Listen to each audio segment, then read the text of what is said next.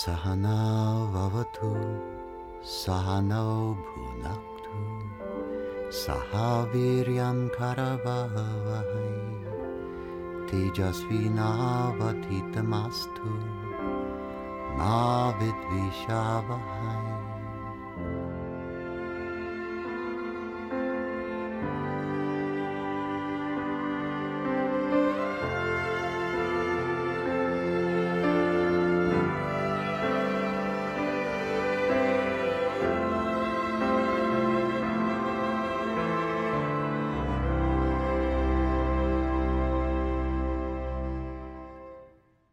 Hi, Tom.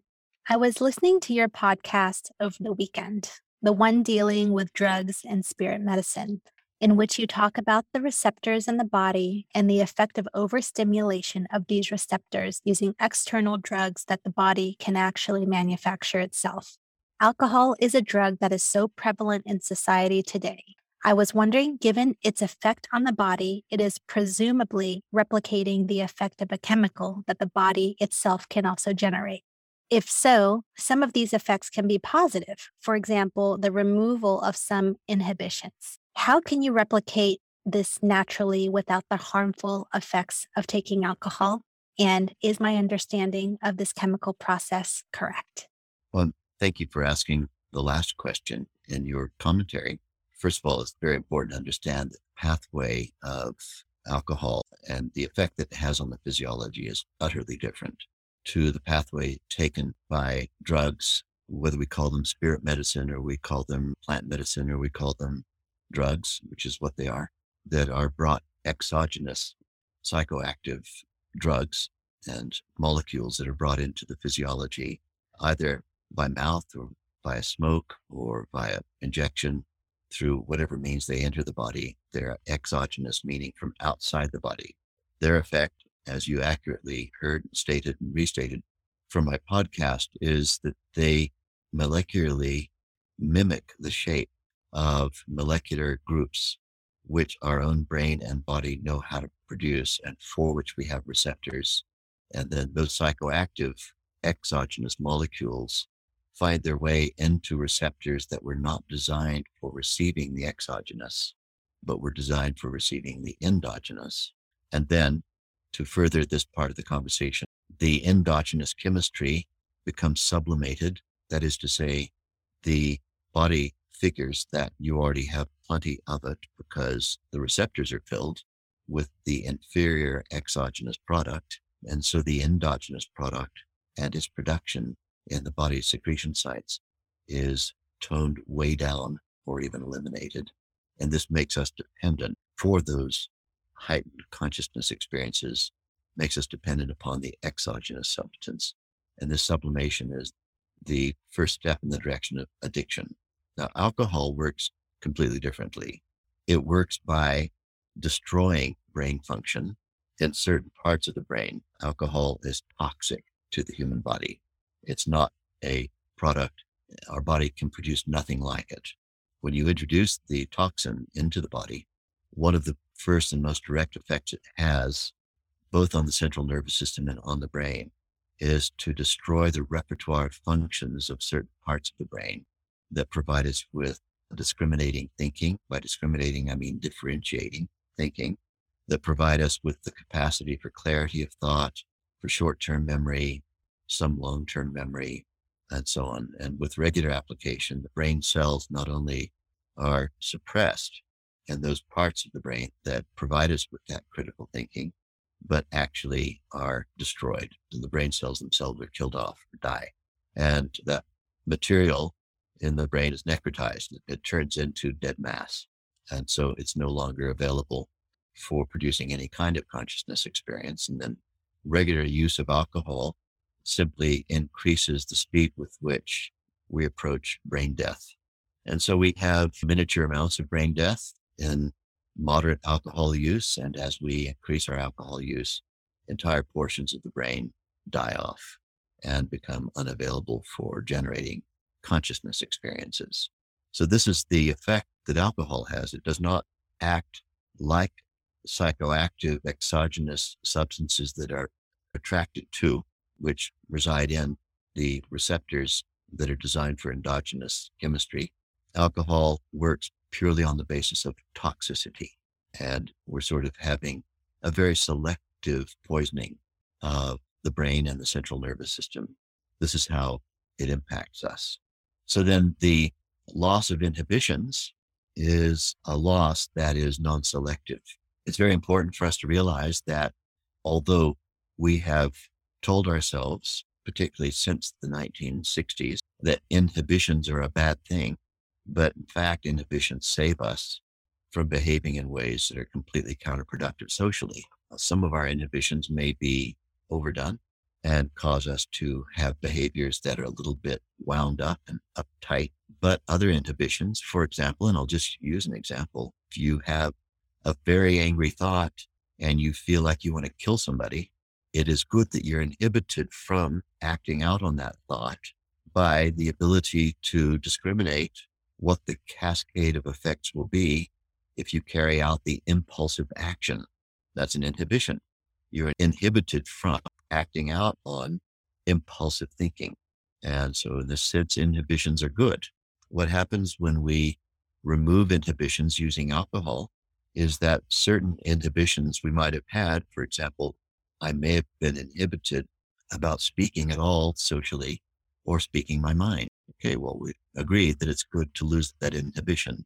But at the same time, under the influence of alcohol, we lose all other inhibitions too, some of which may have indeed protected us from grossly irrelevant or destructive social behavior. And so it's a non selective removal of all inhibitions. Let's contrast that with what meditation does for us. When we practice meditation regularly, we are awakening inside the stable and balanced production of a cocktail, and I'm using that word temptingly for all of those of you who enjoy drink, a cocktail of bliss chemicals, which is sustainably produced, able to be reproduced again and again, that's good for our health, good for our heart, good for our brain, good for our longevity, good for our look, cosmetically improves our look, enhances the way in which we age gracefully. This cocktail of bliss chemicals is produced by meditation also removes the stresses that stop us from behaving naturally in situations where we could be behaving naturally. And this is the selective, if you like, removal of inhibiting behavior, where certain kinds of inhibitions we have that are caused by stress are removed because the stress that causes those useless inhibitions is removed. But those inhibitions that we have that are helpful to us, like not acting on an impulsive thought, an angry thought, a frightened thought, a sad thought, these kinds of inhibitions against negative behaviors are strengthened by our practice of Vedic meditation.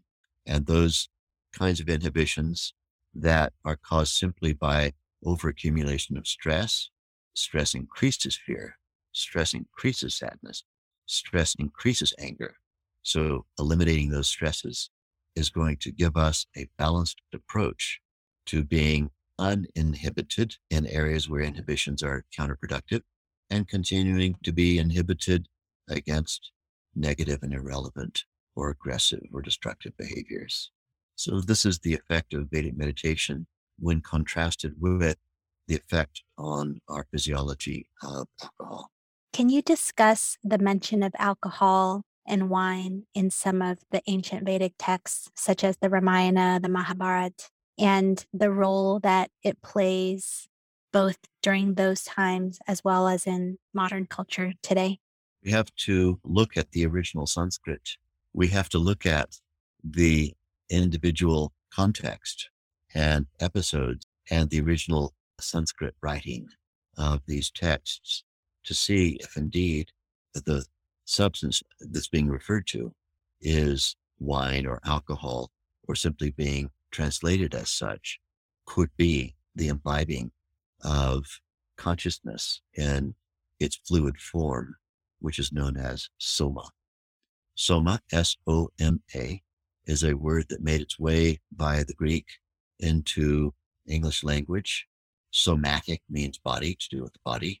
Uh, soma comes from the Greek for body, but soma, in fact, was brought into the Greek language by Alexander, came from the ancient Sanskrit, not for body, but for a celestial biochemical that is considered to be the combination of the cocktail of all the bliss chemicals that get created when we transcend, when we experience the bliss state at the source of thought. Baseline consciousness is a state of bliss, and it's productive of bliss consciousness and bliss physiology, all of which are mediated by certain neurotransmitters. These are protein like substances and peptides, neuropeptides, neurotransmitters that instruct the body to go into a bliss mode. And this is very often thought of as and mythologized as a chemical soma, which is imbibed by the deities in the mythos of ancient India and can also be imbibed by humans, soma. So the product of drinking soma, quotes, is sometimes mistranslated as someone having drunk some wine.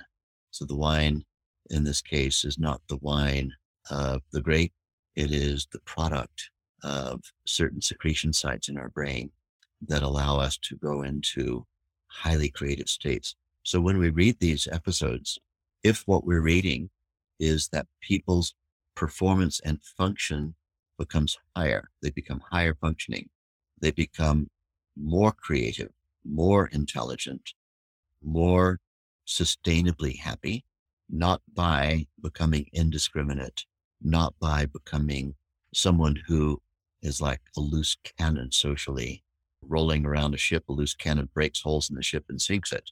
Like that image of someone who is inebriated, suffering from brain death, graded brain death, which is brought about by alcohol, is going to become more and more indiscriminate and lose the good inhibitions as well as the bad ones and not be in a sustained state.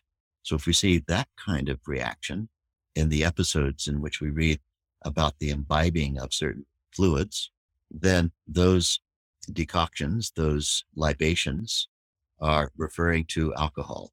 And if we see as a result of the so-called drinking, quote, some libation or fluid, then this is the legendary retelling of the way that the brain of the subjects in the story is producing soma. And they're having a shared experience of imbibing soma, the bliss chemistry that comes from transcendence. So we'd have to look episode by episode to see which of these cascades of effects coming from which kind of thing, the unsustainable versus the sustainable. And this would be explanatory of all these episodic allusions to imbibing of various kinds of libations. We have seen in our community that there are many who struggle with alcohol consumption and addiction take to Vedic meditation in a profound and enthusiastic way. Is there something that this group of meditators have in common that makes them even more likely to get great benefits from this practice or any conclusions that we can draw from it? Unlike many members of society who look upon indiscriminate drug use whether it's done under the auspices of it being quote unquote sacred or it's more unglorified usage, which is just getting high, escaping, or whatever. One thing that unifies all of these imbibers of substances, whoever they may be, is the search for higher consciousness states. Nobody drinks whiskey because they want to feel bad. They drink it because they want to feel good. Nobody drinks wine because they want to feel bad. They drink it because they want to feel good. Nobody shoots up some heroin because it gave them a terrible experience. They shoot it up because it gave them euphoria, however temporary. There was euphoria there. No one imbibes THC because THC makes you feel terrible. They imbibe it, if ever they imbibe it a second or third or many times after the first, because after their first, they notice that it made them feel better than they felt before that. What is this? This is all seeking. We're seeking higher consciousness states. These are the people who are willing even to sacrifice their physiology and the longevity of their physiology. If only they can challenge the assumption made by all other people that life is just about suffering. They want a consciousness state in which one can rise above suffering. And the result would be hopefully to find some kind of nectar that can cause us to rise above suffering sustainably. These are all seekers and they're brave people. They're brave people who are willing to take a risk and even at the risk of harming their physiology and their brain, and even at the risk of harming their social relationships, they're seeking a consciousness state higher than what they see and what's taught to them at home and at school. There are only three states of consciousness waking, dreaming, sleeping. You stay awake all day if you work hard and you earn money, pay your rent, and you are good, pay your taxes, and all of that. You get exhausted at the end of the day. You fall asleep. You sleep in the night. You have dreams. You wake the next day and go back to work again and work, work, work, work, work, consume, consume, consume. And at the end of all of this, you might die, but you'll die having felt as though you made an honest contribution to the social structure. And people will look at that sometimes and think there has to be something more than this. There has to be a consciousness state that I can get into that is different to what I see waking, dreaming, sleeping, awake all day, go to sleep, and then dream a bit, and then wake up again, and then go to sleep, and then dream. If this is all there is, I don't want it. I'm willing to take any risk to experience something other than this. These are seekers. And these seekers will go after almost anything that can give them even temporary relief from the monotony, the constant routine of the three consciousness states. And they're right. There is a consciousness state that lies above and beyond these three. It's called Turiya. Turiya in Sanskrit means the fourth, the fourth consciousness state. That fourth consciousness state is a state of pure transcendence. And on our way to the state of transcendence, if we're fortunate enough to learn Vedic meditation, we know that we can experience abstract consciousness states that are the lead up to that transcendence of the fourth state. We can and we do experience these things regularly in Vedic meditation. But in the absence of Vedic meditation, people are willing to try anything. And all of those anythings taken together make up many unsustainable approaches to having a fourth state of consciousness, at least one new state of consciousness that is not just the regular, everyday, routine, monotonous experience. When these people find that either they're sustaining their use of exogenous substances to give them higher experiences, or they have an unsustainable approach to these exogenous substances and only occasionally getting higher experiences and with diminishing returns and ever dwindling access to some experience they may once have had. That is to say, whether they've taken an approach that is sustainable with regard to exogenous substances or unsustainable, addictive approach. They may be addicted and be able for the short term to sustain it, or they may have become addicted and lost their ability to sustain anything. But they have one thing in common. They're people who are very driven seekers. Once they learn Vedic meditation and they discover the sustainable way of experiencing the ultimate, what is the ultimate? That my own inner self, my own inner baseline, my own inner state of being is one with the universe. My own inner state of being is the infinitely expansive, pure, supreme, contented, blissful state of, there was a use of the word once religiously, the word is Godhead. Godhead means the point at which individuality meets universality. I can experience my oneness with the universe inside myself. And my brain evidently loves it so much that it produces sustainably its own natural chemicals that keep me in this state and keep me going. And it grows and grows in stability day after day after day. So these are the people who finally have found it. They found what it was they were looking for and all of these unsustainable approaches. And this is what unites them. This is what unites all these people. And this is what I have found is that people who formerly may have had some addiction to exogenous substances, at the very least, they were brave enough to step out of line and experiment in order to serve and find that which they were very intently seeking for.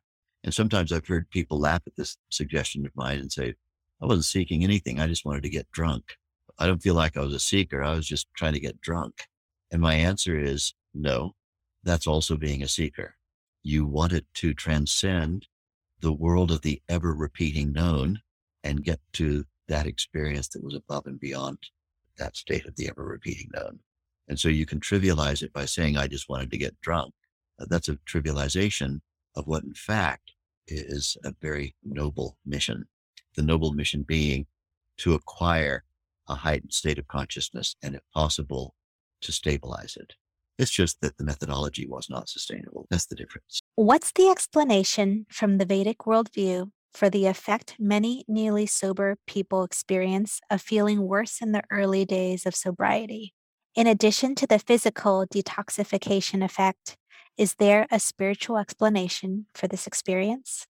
I've heard that sometimes when people are taking practical steps and proven steps to becoming quote sober, that is to say, they are stepping away from exogenous substances that ultimately are addictive and destructive for the physiology, that there seem to be two classes of people, some for whom that systematized program of stepping away from the addictive substance is relatively smooth. Things right away seem to be getting better and better. And for some people, it's almost all encompassing a gloomy experience that they feel a powerful withdrawal from the substance and its effects on them. And I've been asked what is my view or the Vedic worldview on what the difference is between these kinds of experiences. The degree of dependency is different in different people. When we give ourselves over to the substance that has for us, however unsustainably, produced some kind of heightened consciousness state. We got into a heightened consciousness state, but the price that came with it was very, very high. And we make a decision to step away from it using proven methodologies that involve transcendence. That is to say, going beyond my relationship with the substance and the spirit of that substance and going to the big self and awakening the totality of the laws of nature. How much I had given away is going to make quite a distinct difference in the degree to which I find ease in coming away from the unsustainable habit. So if I had made myself utterly a devotee of the substance, utterly a devotee of the consciousness of that, if we want to think of it in terms of mythos, that being that provided the experience, then I relied utterly on that experience for everything that I am, my definition, the definition of me, what I am, who I am, what kind of a person I am. You can hear people write songs about this, defining themselves as a stoner or defining themselves as a lover of the libation of whiskey or whatever it may be, that they've self defined utterly and gone into complete orbit around the experience provided by that consciousness impulse that's giving them this higher experience. And there's always a process of diminishing returns. The more you devote, the more you dedicate. If you eschew the needs of family in favor of giving support to that, in the mythos terms, the deific quality of that spirit that is providing you with ever diminishing returns, fewer and fewer experiences of sustained euphoria, asking an ever greater cost. You give over your life, you give over your identity, you give over your family, you give over your job. Then making the withdrawal from that, the degree of devotion that you'd had to it. And now your awareness is shifting elsewhere. Then no longer are you uh, someone who would simply have the freedom to choose something different, but you're in the habit of living inside those constraints. Uh, perhaps one quick analogy would be helpful. When I taught meditation in incarcerated settings, prisons, I met all kinds of characters, some of whom had been in for 25 years, 30 years, and the longest case that I came across was 40 years incarcerated before being paroled, before being released. And in one of these cases, the daughter of the former inmate called me. He had learned to meditate inside. I had taught him to meditate. He practiced for about five years. And then his time of parole finally came up and he was being released. His daughter called me from home and asked if I could come around. I was providing an after prison support program for people who'd learned to meditate with me on the inside. And I asked, What's the problem? And she said, Well, you see, when he was inside the prison, every time he would walk up to a door, he had to stop because it was absolutely against the prison rules to reach out and touch any door handle. And so, even though he's absolutely free, he's still behaving like he's in the prison. When he walks around through the house, he'll stop at a closed door and wait. Somebody else has to come and open the door for him, even though he's absolutely free. So think of that as being something akin to the way that when we've operated under the auspices and we've become utterly devoted to some kind of spirit that has provided us with an experience. And now we're taking systematic steps to come away from that. We still feel a deep habituation to our former devotion and to let go of that and to discover our freedom is a completely new issue. There was a great story that my master, Maharishi Mahesh Yogi, told about his own master, Guru Dev. There was a story about Guru Dev having witnessed, and he told this very much to his devotees, the way in which monkeys were caught for becoming slave monkeys or pet monkeys. There was a huge market in the 1920s and 30s in the West and elsewhere for people to have pet monkeys. And they were kind of a popular thing in those decades, those decades of excess, the roaring 20s particularly. And that happened to be the time when my master's master was spending his time in silence in the forest, and he could watch from the edges of the forest as the monkey catchers came and applied their interesting trick. You dig a hole in the ground that's about the size of a monkey's hand and forearm, and you place over that a piece of plywood that has a hole about that same size in it. And then down inside the hole, you place all kinds of sweets and nuts and raisins and things that monkeys like. And then you just walk away. And what happens is the monkeys eventually will come out of the forest and they'll walk up to the little hole in the ground and reach their hand in and grasp the nuts and the candies and the other things that they see and smell in there and want to bring it out. But because they have their fist full of these goodies, they can't get their fist out of the hole. The hand went in just fine because it didn't have a fist that was clutching all the goodies. But when they try to withdraw their hand, they can't withdraw it because they have all these goodies clutched in their hand. Now, if they were simply to let go of the goodies, their hand would slip out of the hole perfectly easily and they could escape. But since the monkeys were so indoctrinated to get these sweets out, they wouldn't let go of them. And even when the monkey catchers would approach with their burlap bags to capture the monkey, and the monkey would be screaming with fear, it still wasn't willing to let go of the sweets. Now, the moral of the story is the monkey is always free, actually, but the monkey doesn't think it's free because it doesn't want to let go of the sweets. So the hanging on to and the holding on to the pleasures that once upon a time came from the processes of addiction to holding on to those qualities that once upon a time were rewarding. And the monkey is about to get caught and is probably going to have all the sweets and things taken away from it anyway. And it will have lost all of its freedom. On what basis? It was always free, actually. Let go of the sweets and walk away. But there's certain monkeys that just can't look, let go of sweets. so they end up having to lose their freedom in that way. So we can think of this in terms of the ease with which certain people are able to let go of those uh, experiences that they had during their addictive time. And they perhaps weren't as deeply affected by the pleasures of those experiences as others were who were very, very deeply affected by the pleasures of the addictions. And the ease with which they can let go and just walk away is not in their favor. And so it takes more work. We have to learn how to let go. And in our analogy, how do we learn to let go? When we practice Vedic meditation, as our mind goes to subtler and subtler states, we begin to find that we can't remember in that deep, deep state. Your mind is in such a state of bliss that you may not be able to remember even in what chair you're sitting for a moment. Or you may, for a few moments, you forget all about everything that's dear to you, including all of your problems that evidently are so dear to you because you think about them 24 hours a day or during every waking moment, but your problems are forgotten. And what's happening is you're diving into that deep, unbounded bliss, that pure state of being.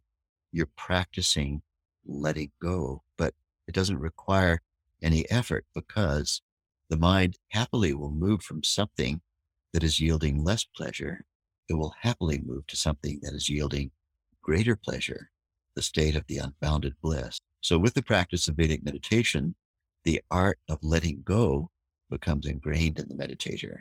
You only let go for those 20 minutes twice a day. You don't let go forever. You come out of meditation and come back into the boundaries and engage in the world responsibly. But you've had the reward of that supreme inner contentedness and all of the bliss chemicals that sustain themselves in your body as a result of having the experience of, of the bliss. And so then for someone who practices Vedic meditation, the ease with which they can walk away from the pleasures of a previous addiction is a much greater ease than the ease that is there in someone whose greatest pleasures of their last, let's say, decade, if it happened, the addiction lasted for a decade, that let's say for a decade, the greatest pleasures they ever had were the pleasures of inebriation or intoxication or psychedelic experiences that thrust them into all kinds of universes for which they had no context whatsoever. The greatest pleasures they had were those temporary experiences. Now they have to walk away from and move away from that. They're like the monkey who's holding on to the sweets, not so willing to unclench the fist and walk into their freedom. It takes practice. So Vedic meditation provides us with the answer, provides us with the greater pleasure that is a pleasure that's greater than anything that could have been had by those addictive phenomena.